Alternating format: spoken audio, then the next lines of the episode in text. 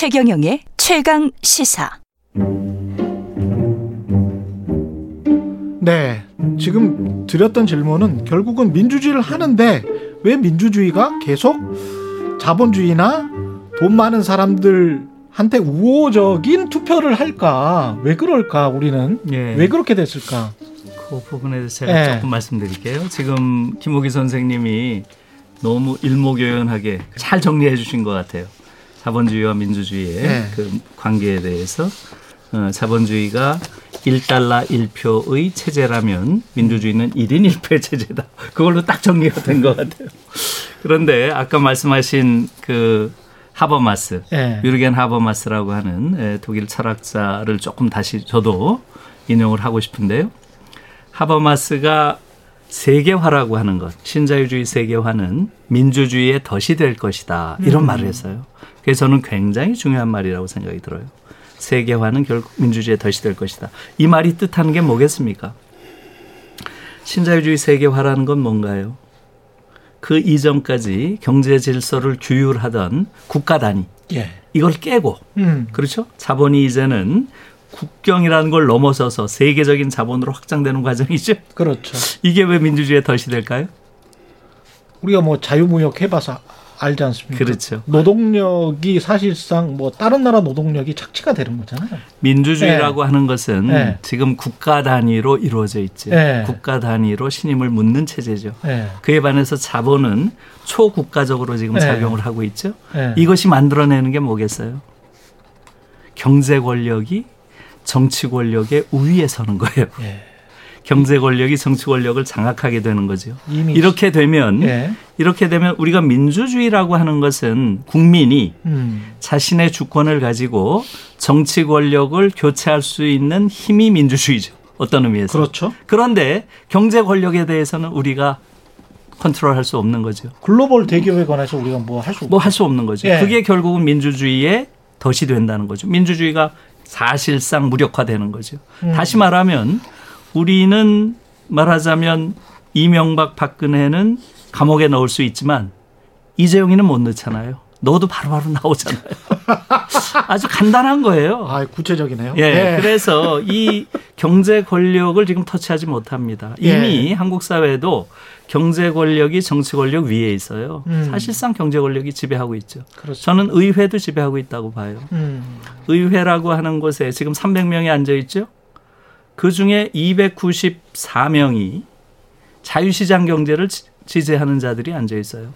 이런 의회는 전 세계에 없습니다. 자유시장 경제라는 게 뭐예요? 예. 여섯 명 빼고죠. 예. 아마도 예. 여섯 명이 속해 있는 정당이 있죠.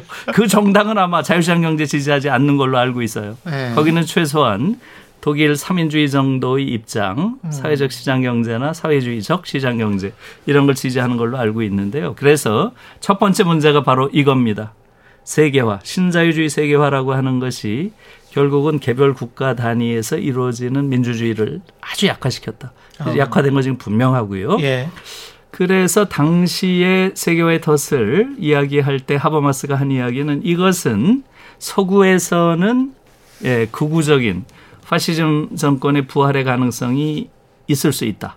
그리고 음. 개발도상국에서는 군사독재가 재현될 가능성이 있다. 이런 우려를 당시에 표명했는데 부분적으로는 맞, 맞았죠. 예. 예. 그래서 민주주의와 자본주의의 관계를 지금 신자유주의의 관계 속에서 그렇게 말씀드릴 수 있고요. 예. 구체적으로는. 두 번째로 왜 노동자들이 자신의 이해에 반하는 음. 그러한 자들에게 투표를 하느냐. 음. 일종의 계급 배반 투표라고 음. 정치학자들은 이야기를 합니다. 그렇죠. 자신의 계급에 반하는 예. 투표를 하는 이유가 뭐겠어요? 지금 예. 이, 이 세계를 지배하는 게 자본이라는 건 다 이제 이해하셨고요. 예. 그죠? 예. 모두가 우리가 동의하고 있는 거고요. 이 세, 오늘의 세계를 지배하는 건 자본입니다. 음. 자본이 어떻게 지배하죠?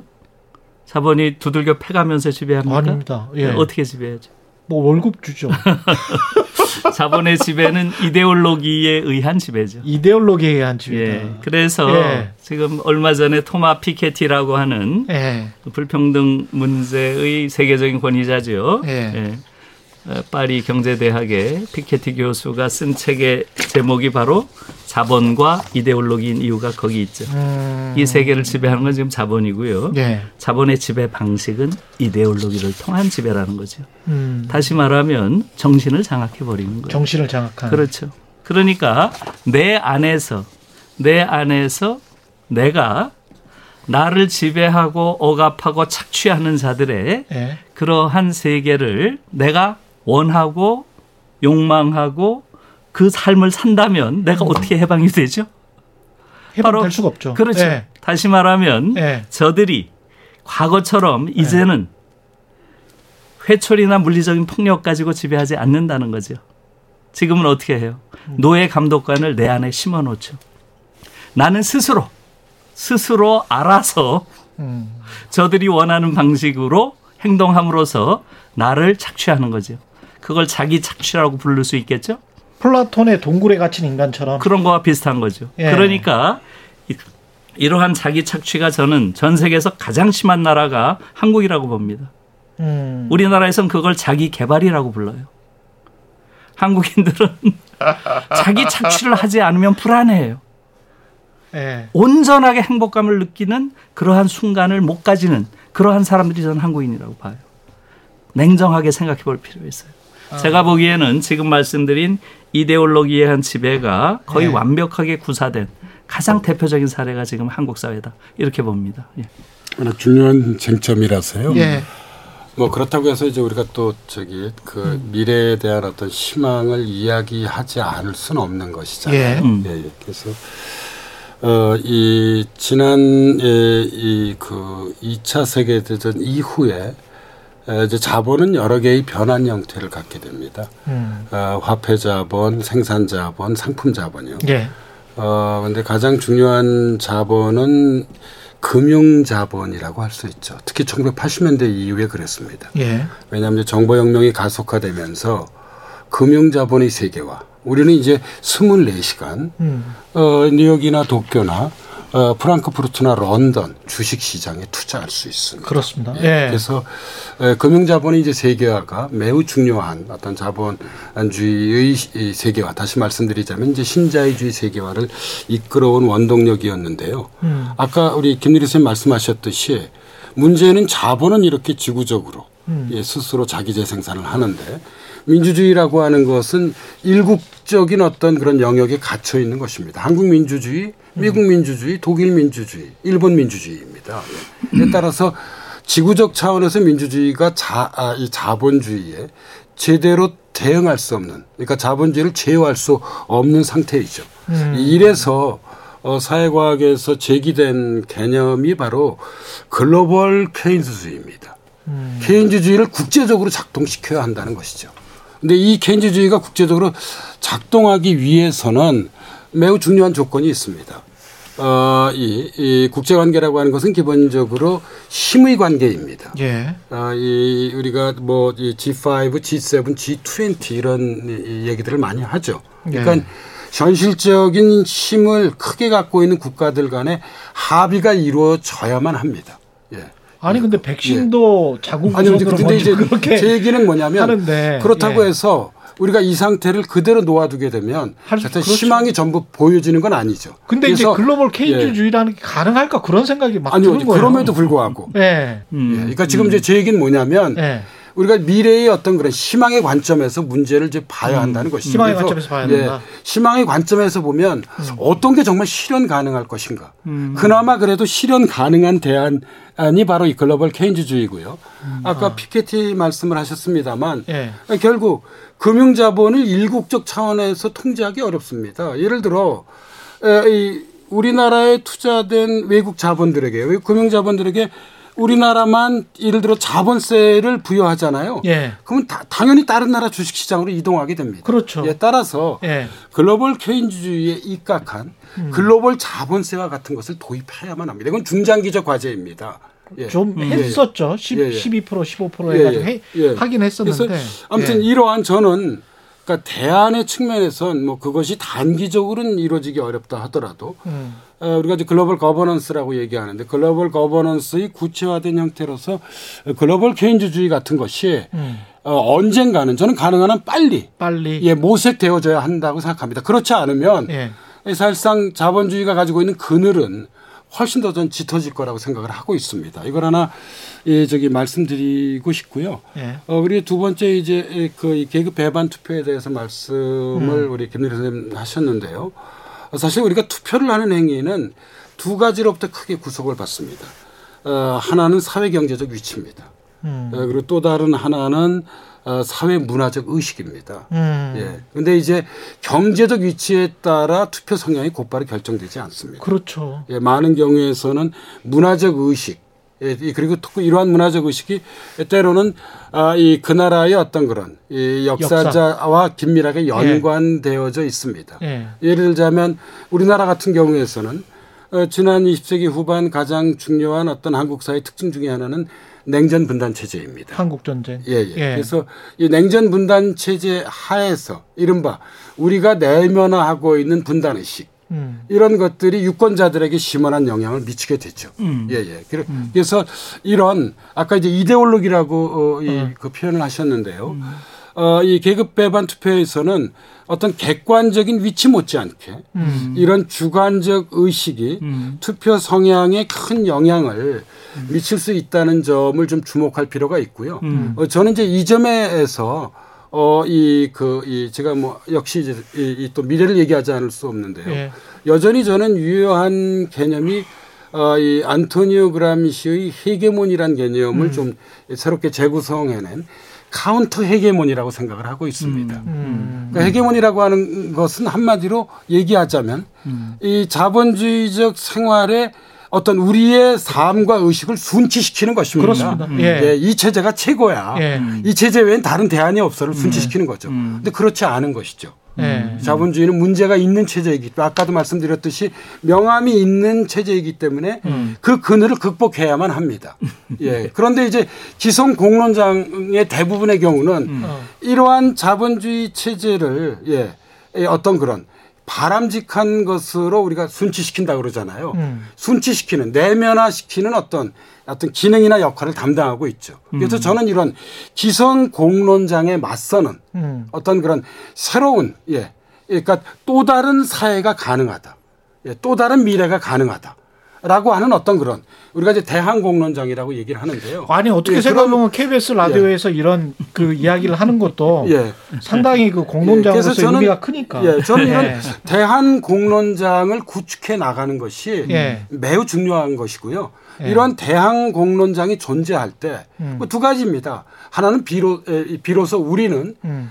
자기가 살아가는 삶과 사회에 대한 정말 균형 잡힌 객관적 의식을 저기 갖게 되고요. 예. 예. 첫 번째고요. 두 번째로는 어. 어, 이 균형 잡혔기 때문에 보다 현실을 전 잘 예, 어. 제대로 파악할 수 있다고 생각을 좀 하고 있습니다. 음. 예. 그래서 예, 사실상 이런 어, 예, 우리나라도 여러, 예, 다양한 형태의 이 대한 언론 매체들이 있잖아요. 예. 예, 그래서 저는 음. 이런 것들이 더욱 활성화되어져야만 한다고 생각, 예, 보고 있습니다. 예. 예. 제가 청취자들이나 시청자들 입장을 약간 좀 중에 예. 저것처럼 약간 속물적인 사람들도 분명히 있을 거란 말이죠. 근데 저 같은 사람은 저같이 이제 얄팍한 생각을 가진 기자는 그래도 우리가 이렇게까지 성장을 했고 사다리 위에 올라갔는데 대충 하다가 그 미국 위주의 세계에서 그냥 사다리 걷어차고 그냥 그 안에서 민주주의만 좀 잘하고 복지국가만 잘 이뤄서 북유럽처럼 어떻게 좀 잘 살 수 있지 않을까? 그쪽으로 갈 수 있지 않을까? 그런 또 얄팍한 예. 생각이 좀 들어요. 예. 예? 근데 아무튼 그렇게 예. 그렇게 가긴 좀 어려울 것 같고요. 그게 어렵습니까? 예. 그럼요. 사실은 선진국이 된다고 하는 것은 예. 제가 보기에는 본질에 접근하는 행위라고 생각을 하고요. 조금 예. 더 본질적으로 가야 되는 거고요. 예. 아까 우리 저 김옥희 선생님 말씀하신 것처럼 사회학자가 조금 더 현상에 대한 분석을 한다면 예. 이제 인문학자들은 조금 안으로 들어가서 그게 본질이 뭐지 자꾸 이걸 따, 따진단 말이에요. 예. 지금 말씀하신 부분을 예. 제가 인문학자의 관점에서 보면 이렇습니다. 예.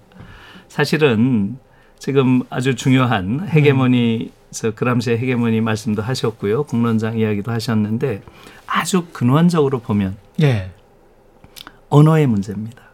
아, 또 언어가 나오는구나. 예, 이 모든 것들이 작동하는 게 결국은 우리가 언어를 통해서 예. 현실을 파악할 수 있는 것이고요. 그렇죠. 또 그 파악한 인식을 가지고 현실을 변화시킬 가능성이 있죠. 음. 그런데 이 언어 자체가 완전히 거짓의 언어로 이루어진 사회에서 그 사회를 변화시키는 건 불가능하겠죠. 맞습니다. 그래서 예. 이 언어의 문제가 사실은 이데올로기 문제의 핵심이 되는 이유가 그런데요. 음. 그러니까 이런 거죠. 그 아까 하버마스 이야기가 나왔잖아요. 하버마스의 스승이죠. 예. 예, 스승이 테오도르 아도르노라고 있는데요. 음. 아도르노 이야기를 좀 하면 아도르노가 바로 그 언어의 본질적인 정치적 속성 이거에 대해서 생각을 해, 많이 했어요. 음. 그래서 아마 한국에서는 아도르노가 에릭 프롬이나 이런 사상가보다 훨씬 덜 알려져 있는데요. 예, 예. 그 이유가 뭐냐면 음. 너무 어려워요. 음. 독일 아이들도 아도르노 책은 그냥 설레설레 예? 아. 머리를 흔들 정도로 독일 아이들도 읽기가 어려워요. 예. 가장 난해한 글 중에 하나라고 음. 하는데요. 왜 아도르노가 어렵게 썼을까요? 그 사람 많이 알아보는가? 아도르노가 이런 말을 합니다. 예. 이런 말을 해요. 내가 가지고 있는 가장 큰 공포는 음. 내 글이 쉽게 받아들여지는 것이다. 이런 말을 해요. 유명한 말이에요. 와. 내가 가지고 있는 가장 큰 공포는 내 글이 쉽게 수, 이렇게 수용되는 것. 이것이 가장 두렵, 두렵다. 왜 그렇겠어요? 이 모든 언어라는 것은 기본적으로 지배의 언어입니다. 음. 이 언어를 쓰면 쓸수록 기존의 지배 질서가 강화돼요. 왜? 그렇습니다. 지배 질서를 강화하는 행위가 돼버리는 거예요. 본질적으로 보면. 예. 그렇기 때문에 하나의 모순이 생겨요. 예. 결국은 이 세계를 변화시키고자 하는 자는 어. 언어를 통해서만 사람들의 인식을 바꿀 수 있어요. 그렇잖아요. 그렇지. 그래야만 세상이 바뀌겠죠. 그런데 그 언어를 사용하는 순간 이 기존 질서를 더 강화한다 이거예요. 아포리. 그렇기 때문에 아도르노의 경우는 네. 내가 사실은 의도적으로 그러한 난해한 글을 쓴다는 거죠. 말하자면 나는 네. 언어 속에 상체기를 내서 네. 성찰의 그러한 공간을 만들고자 한다. 내 말이 그냥 수용되는 게 아니라 네. 항상 내 말은 비판적 사유의 성, 사유를 가능케 하는 성찰의 공간을 만들려는 것. 이런 말을 하거든요. 이건 굉장히 중요한 이야기예요. 제가 이 길게 언어의 문제를 이야기한 이유는 네. 바로 한국 때문에 그래요. 모든 언어 속에는 그런 지배의 논리가 담겨 있다는 거 우리가 알잖아요. 지배의 논리가 담겨 그렇죠. 있다. 그 안에 특히 한국의 네. 경우는 극단적이라는 거죠. 극단적으로 지배 논리가 담겨 있다. 거짓에. 지배를 위한 거짓에 그러한 내용들이 담겨 있다. 예를 들어서 예. 지금 한국에서 우리가 보수와 진보라고 이야기를 하잖아요. 음. 대체로 민주당 계열을 진보라고 하고 음. 저쪽 국민의힘이란 쪽을 보수라고 하지만 이 언어 자체가 완전히 거짓의 언어죠. 이게 무슨... 지금 국힘이라고 하는 이런 정당이 어떻게 이게 보수 정당입니까? 보수가 뭡니까 도대체? 그리고 민주당이란 정당이 뭘 근거로 진보해요? 말하자면 이런 언어들 자체, 특히 말하자면 언론계에서 끊임없이 프레임으로 재생산하고 있는 이러한 것 때문에 한국 사회가 엄청난 기형성을 극복 못하는 거예요. 음. 지금 한국의 정치 구도는 저는 반복적으로 그 얘기를 하고 있어요. 네. 보수와 진보가 서로 경쟁하는 정치구도 아닙니다. 이건 예. 지금 한국 정치를 규정하는 최고의 거짓말이에요. 음. 지금 한국의 정치는 수구와 보수가 과두 지배하는 체제예요. 경쟁도 안 해요. 음. 칠십 년 동안 서로 권력을 분점해서 음. 육 대 사, 사 대 육으로 끊임없이 과두 지배하는 체제인 것이지 이들이 언제 경쟁을 합니까? 실제로 들어가서 보세요. 두, 두 당의 정강정책을. 요번만이 아니에요. 음. 거의 차이가 없습니다. 이 두 정당이 가지고 있는 근원적인 차이는 제가 보기엔 하나예요. 김정은이를 어떻게 볼 것인가. 이건 달라요. 네. 그러나 이재용이를 어떻게 볼 것인가. 똑같습니다. 어. 뭐가 달라요. 그러니까 사실상 본질적인 차이가 없는 두 개의 정당이 그러한 특히 안보와 관련된 문제와 관련해서 차이를 유일하게 가지고 있는 이러한 정당이 칠십 년 동안 서로 권력을 분점해온 이러한 질서 이러한 질서가 한국을 저는 전 세계에서 가장 불평등한 그러한 사회로 만든 근원적인 문제라고 보고 있어요. 그래서 국민들은 속아서 계속 찍고 있다. 그렇죠. 이백구십사 석으로 계속 만들어주고 그런 있다. 거죠. 예. 저는 그렇게 보고 있어요. 예. 어, 먼저 청취자분들께서 음. 혹시 그렇게 생각하실지도 모르겠습니다. 음. 그 현실을 잘 모르는 교수 두 사람이 나와서 아니, 너무 예. 좀 이상적으로 예. 말하는 것 아니냐, 얘기하는 것 아니냐 이렇게 예. 들으시는 분들도 계실 터인데요. 예. 근데 이렇게 생각해 주셨으면 좋겠습니다. 음. 어, 저희 이, 이, 그 인문사회과학에서 음. 두루 쓰이는 개념 중에 하나가 반대 막대 구부리기입니다. 막대가 지금 구부러져 있습니다. 예. 예. 근데 이제 구부러져 있는 게 우리나라 같은 경우에 제가 보기에는 음. 뭐 예를 들자면 돈을 중시하는 화폐 지상주의나 음. 예, 뭐 이런 것들입니다. 예. 뭐 돈이 최고라는 뭐 대표적인 그런 것, 예, 경향들이죠. 근데 이러한 생각들을 바꾸기 위해선 왜냐하면 삶에서 돈 못지않게 어떤 가치나 의미도 중요하거든요. 음. 막대가 구부러져 있으면 이게 가운데 오기 위해서는 반대 막 반대쪽으로 많이 구부려야 제, 제대로 돌아올 수 있습니다. 그렇죠. 예, 그래서 오늘 이제 우리 김누리 선생님이나 제가 얘기했던 것은 음. 일종의 저는 김 선생님 뭐 어떻게 생각하실지 모르지만 반대 막대 구부리기라고 생각합니다. 음. 이게 어떻게 보면 대학에서 학생들을 가리키는 우리 지식인들의 과제일지도 모르겠어요. 예. 근본적으로 생각을 해서 문제를 좀 어떤 본질적으로 해결할 수 있는 어떤 그런 진단과 처방을 내놔야 한다는 것인데요. 음. 이걸 첫 번째로 좀, 어, 이 좀 말씀드리고 싶어요. 이런 맥락에서 오늘 이제 저희들이 나눴던 이야기를 좀 이해해 주시기 바라고요. 네. 두 번째로 말씀드리고 싶은 것은 어떻게 하다 보니까 이제 우리가 오늘 이 부에서 나누기로 했던 이 팬데믹 이후의 세계에 세계. 대해서 제대로 나누지 못 이야기를 그럼요. 나누지 못했는데요. 예. 어, 제레미 리프킨의 교수 등을 포함해서 제가 예. 오늘 여러분들에게 이, 그 소개해드리고 싶었던 이제 오늘부터의 세계는 오늘부터의 세계. 어, 이 팬데믹이 일어난 직후 이 이천이십 년 어, 여름 정도에 경향신문에서 어, 그 이 언론인 그 이 이 안희경 씨가 예. 예. 이 그 인터뷰를 인터뷰한 해서. 것을 이제 좀 보완해서 그렇죠. 낸 책입니다. 그런데 예. 이제 팬데믹 초기에 이루어진 인터뷰지만 이 팬데믹이 가지고 있는 여러 가지 의미들을 아주 심층적으로 음. 잘 그 다루었습니다. 그래서 한번 시간이 되시면 한번 꼭 좀 읽어보시기를 권하고 싶고요. 세 번째로 어 그냥 시간 관계상 간단히 말씀드리자면 예. 어 저는 어, 팬데믹은 정확하게 이천십구 년 음. 십이월 삼십일인가 삼십일일 중국 우한에서 예. 첫 확진자가 이제 나오면서 물론 뭐 팬데믹으로 팬데믹으로 규정된 거는 이제 이천이십 년 봄이지만요. 음. 그때 시작했다고 볼 수 있습니다. 코로나십구는요. 그런데 예. 어, 이, 저는 이 코로나십구를 포함해서 지금 우리가 놓여 있는 현실에 대해서 가장 주목할 만한 대안을 제시한 것으로서 이천십구 년 이월에 에, 이 미국의 하원인, 의원인 오카시오 코르테스와 상원 의원인 에드워드 마키 이 두 사람이 내놓은 그린 뉴딜 결의안이라는 게 있습니다. 예. 핵심적 아이디어는 정의로운 전환입니다. 지금 저는 한국 사회도 그렇고 지구적 차원도 마찬가지라고 생각하는데요. 음. 대전환을 하지 않으면 근데 이 전환의 목표는 정의로워야만 합니다. 음. 우리는 이 위기에서 벗어날 수 없습니다. 그래서 음. 오늘 마지막으로 이, 그, 이, 이 그린 뉴딜 결의안의 오 대 목표 를 좀 소개하는 것으로 좀 저는 마무리를 좀 하고 싶은데요. 예. 이게 비단 환경 문제만이 아닙니다. 제가 한번 음. 읽어드려 보겠습니다. 예. 공정하고 정의로운 온실가스 배출 제로 달성. 예. 적정 임금이 좋은 일자리 대규모 창출. 예. 이십일 세기에 걸맞은 인프라와 산업의 투자. 지속 가능한 환경의 확보. 사회 전반에 대한 정의와 공공성의 증진. 저는 우리 인류는 이 방향으로 나아가야 한다고 생각합니다. 음. 이런 정의로운 전환을 음. 더 이상 미뤄서도 안 된다고 생각합니다. 음. 이, 그, 이러면 음.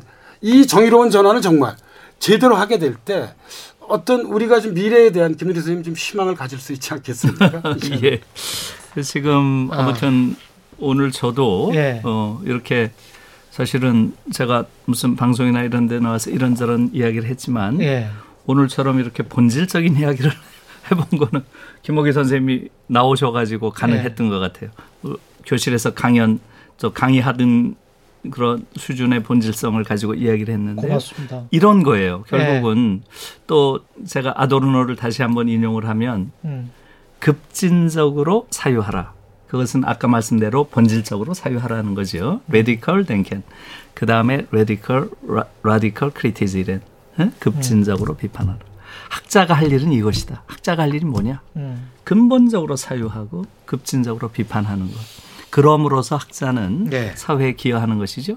네. 그에 반해서 정치인들은 이러한 사유를 바탕으로 음. 타협을 모색하는 거 아니겠어요? 그렇죠. 그러나 학자가 타협을 모색하면 그 학자는 끝입니다. 제가 보기에. 저는 학자와 정치인의 차이는 거기에 있다고 봐요. 알겠습니다. 학자는 예. 문제를 제기함으로써 음. 사회를 풍요롭게 하는 사람이고요. 음. 오늘 제가 제기한 문제도 음. 그런 맥락에서 문제를 제기했다. 이렇게 이해해 주시면 좋겠습니다. 이제 좀 이해가 됐습니다. 음. 지금까지 중앙대학교 김누리 교수님 그리고 연세대학교 김옥희 교수님이었습니다. 고맙습니다. 최경영의 최강시사 이천이십이 설 특집 책에서 길을 찾다. 오늘은 여기까지입니다. 고맙습니다.